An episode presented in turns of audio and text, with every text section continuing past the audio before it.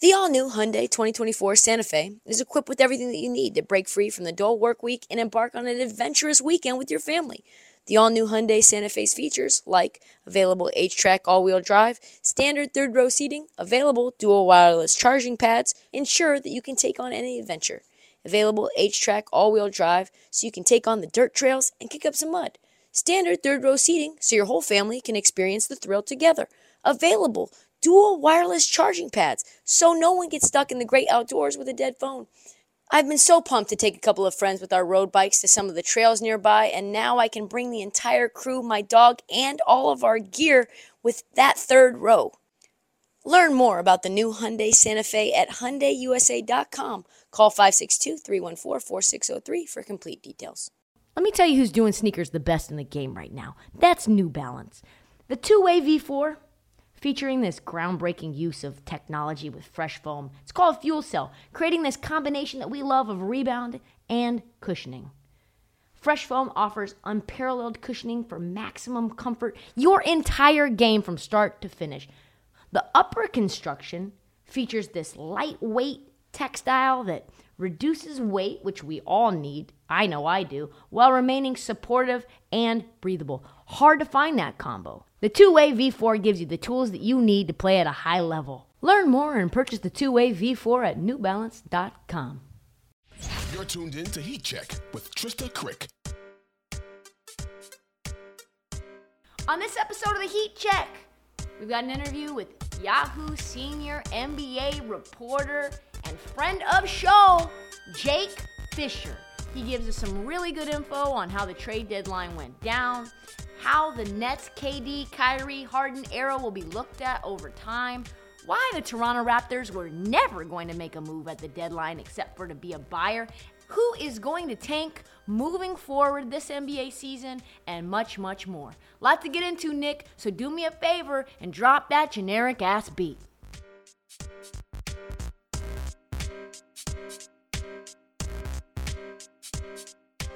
Let's just talk about, like, the trade deadline as a whole, because I felt like, to a degree, it was, like, one of the more dramatic trade deadlines, and then outside of the two real pieces of shock and awe, there wasn't really anything of note. Yeah, I mean, that's kind of what we, with inside information, were kind of saying for a while, right? That, like, there wasn't a lot of like starting level players that were actually going to move teams. Um, and then the Kyrie Irving thing obviously threw a giant monkey wrench in the entire trade landscape. But just like with Kevin Durant requesting a trade like an hour before free agency started, like those two situations kind of happened in a vacuum outside of everything else.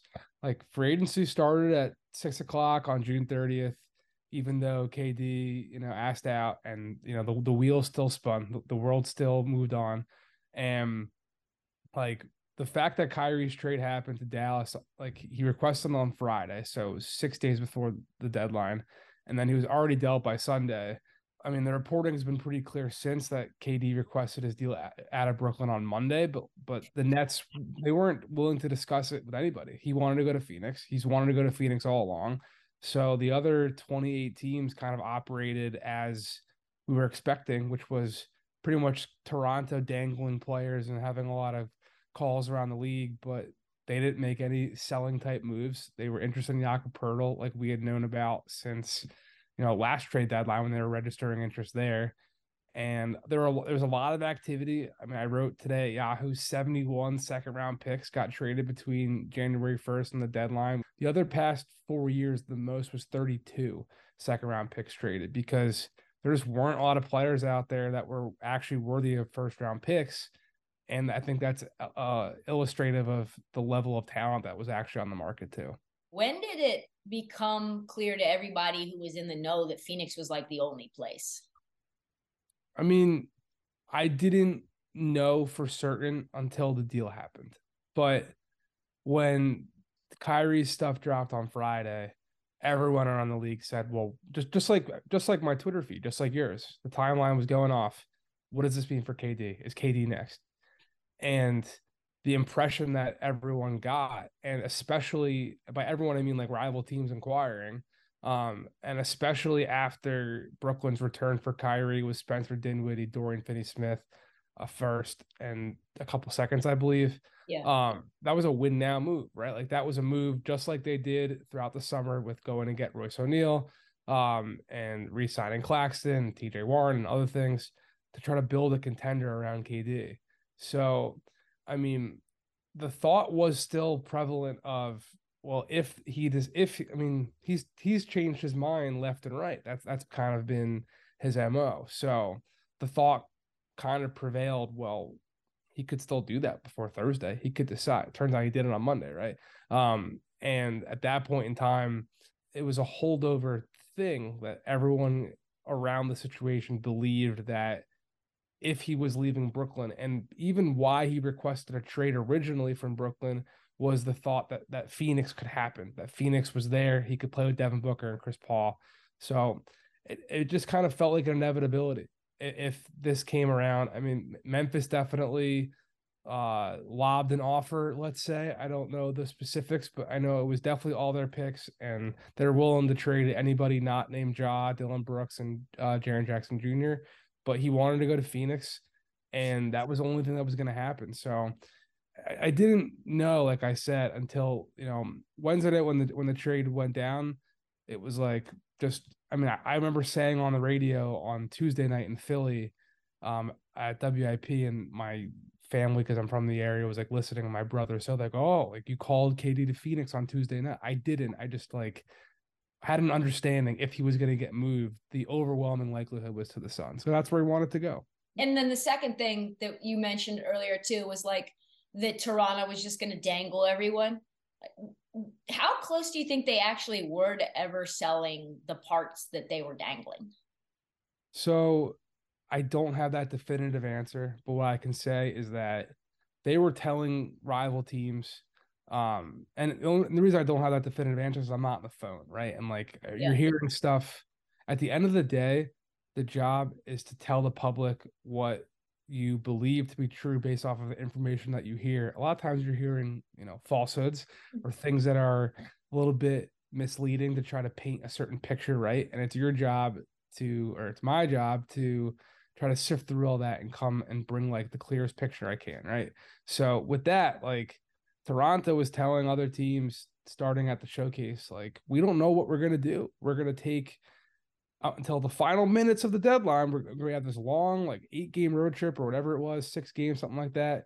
Um, all throughout the West Coast before they came back that Sunday night before the deadline. And they were going to regroup on Monday and figure out what the direction they wanted to go. And sure, Fred VanVleet's contract, he could be a free agent this summer if he opts out. Gary Trent can opt out. O G Anunoby is guaranteed to be an unrestricted free agent in twenty-four um, because he can't, by C B A limitations, uh, get more than one hundred twenty percent salary increase, which is well below his market value, being that he's eighteen, nineteen million dollars player right now.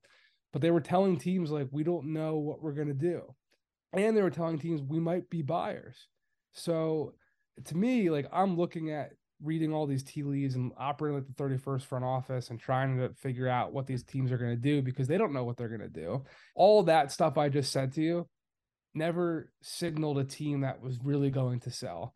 And it signaled a team just, just like they did with Kyle Lowry in twenty twenty-one, yes. They were going to talk and talk and see what the market was looking like.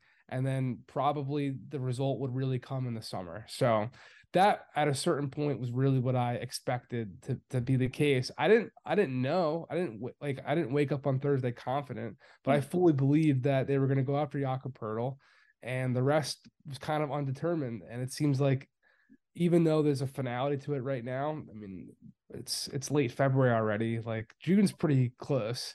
Yeah. So we'll see what happens come this off season, especially if they don't continue to rise up the East. They're still, I mean, they're a ways away from getting out of the play-in tournament, which is, you know, obviously not where they want to be when they've got all these guys will, who are up for thirty million dollars paydays coming up. Check out our new N B A show, Beyond the Arc, part of the C B S Sports Podcast Network, where you can find me, John Gonzalez, N B A insider Bill Ryder, and Ashley Nicole Moss five days a week talking all things N B A. Whether you're looking for insightful discussions, upbeat commentary, breaking news, interviews, or coverage of all the biggest stories in the N B A, our new show is the place to be five days a week. Download and follow Beyond the Arc on Apple Podcasts, Spotify, and wherever you get your favorite podcasts. Yeah, you know, I thought that to myself. I was sitting in the lawn in Arizona and right before this, you know, on Super Bowl week. And I was like, do we really actually believe these guys are going to do anything? Like, are they really going to move O G Anunoby when he's under team control for another year and change? Like, it just doesn't, it never felt like a Masai move, like a full fire sale. You know what I mean? Yeah. So I think you're, I think you're right. I, it is interesting that they didn't do anything really at all except for, you know, purchase uh, Jakob Poeltl, former player. In, in, in fairness, like, they can say no one met our asking price. Like, the Pacers offered three first, right? The Pacers picks, I believe, one's one was Cleveland, one's Milwaukee. Like, those aren't those aren't great first round picks. They're they're, they're late twenties. The Grizzlies offering a bunch of picks. The Grizzlies are gonna they're projecting to be, you know, a top five record team in the league, like they have been for the next half decade. Like, how valuable are those picks gonna be? So I can understand, you know, the the Raptors thinking, well, we did a good job of drawing up this interest to get the quantity of first rounders, but the quality isn't what we're looking for. Like, that could be a fair counter argument, but um, I don't know. Three first round picks, no matter where they land, for a player that I don't know. I, I don't know if O G Anunoby is ever going to be more than what he is in Toronto. That's also, you know, why would a team give up so, so, so much more than what we just stated? Because they wanted to pick. From everything I've heard, the Raptors wanted picks and players, or and a player. When that, that that's let's say it's Memphis or, in, or Indiana, but Memphis probably it's greater stakes for them, being that they're they're at the top of this uh, you know echelon here. Are they going to just willingly mortgage all that stuff to be right in the situation Toronto is, where he could be an unrestricted free agent with no guarantees to re-sign in twenty-four? That's a lot. That's a big price to pay. Yeah, and it's not that much cheaper than, say, like a Donovan Mitchell or, a, you know, it's it's more than a Kyrie Irving at this stage. It's yeah. just slightly cheaper than Kevin Durant. It just feels like the drop off from like a A-list player to, let's be honest, like probably a B-minus player, but a really good wing defender. It's like Toronto's very uh, Danny Ainge-ish when it comes to getting what they want. Um So I guess, how do you think the trades actually fit into the rest of the season? Like, do you think anything really makes an impact outside of K D and Kyrie to their respective destinations? I do. I mean, I think the Clippers got better, and they're going to end up being just uh, a talkable team until their season ends, because Kawhi and Paul George are so good when healthy and active, and that has not been the case consistently, right? And people love to talk about they're the big poster argument against, you know, load management and whatnot.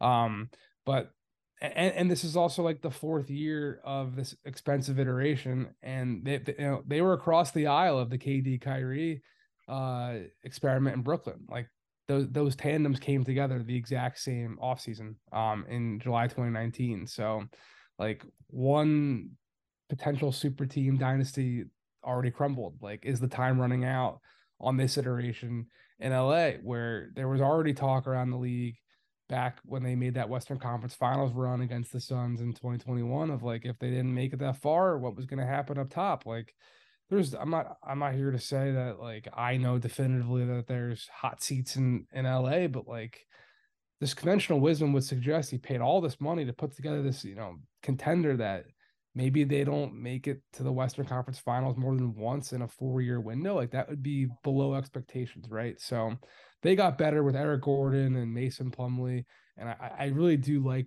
Bones Highland. I know there's been some, um, you know, personality stuff that's come up in Denver, but, I mean, he's a damn good player. He's on the second year of his rookie deal. That's a pretty good, you know, gamble, I think, from L A. The Nuggets got better with Thomas Bryant.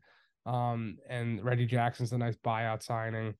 Golden State getting Gary Payton the second back. Like, I don't think he's a world changer, but you at least turn James Wiseman, who was not going to play for them this year, into someone who was a really valuable rotation piece for them. I mean, the Lakers got a lot better. Obviously, their starting yeah. five like, blew the doors off the Pelicans without Zion, but uh, the other night. So, I mean, the whole conference, I think, outside of Portland, really got better. Your Blazers, like, they didn't exactly buy to move this thing forward here, Trysta. What what's going on? It doesn't feel like it. No, uh, they got a first round pick uh, that is only lottery protected, so that will convey, I think, this year. They're going to need to figure something out, right? Like Jeremy Grant, whether he ends up getting a deal done this summer, I don't know. I saw something earlier today that I forget who it was writing it, that in order to keep Dame really supported, that most likely they would have to sign, or they would most likely have to trade Anthony Simons and Shaden Sharp, which I'm, I very much disagree about trading Shaden Sharp, but it just doesn't feel like their philosophy is much different than Neil Olshey's was, outside of just finding more athletic dudes. I think Neil Olshey would have been fine with Cam Reddish. Like, I think Neil Olshey would have been fine with Jeremy Grant. Like, maybe he doesn't, maybe he doesn't draft Shaden Sharp. Maybe he ends up with, like, I don't know, some white guy from Gonzaga that's not Chet Holmgren. But, like, I don't know that this is a defensive first team, really. And to me, it doesn't feel like they're doing Dame any favors.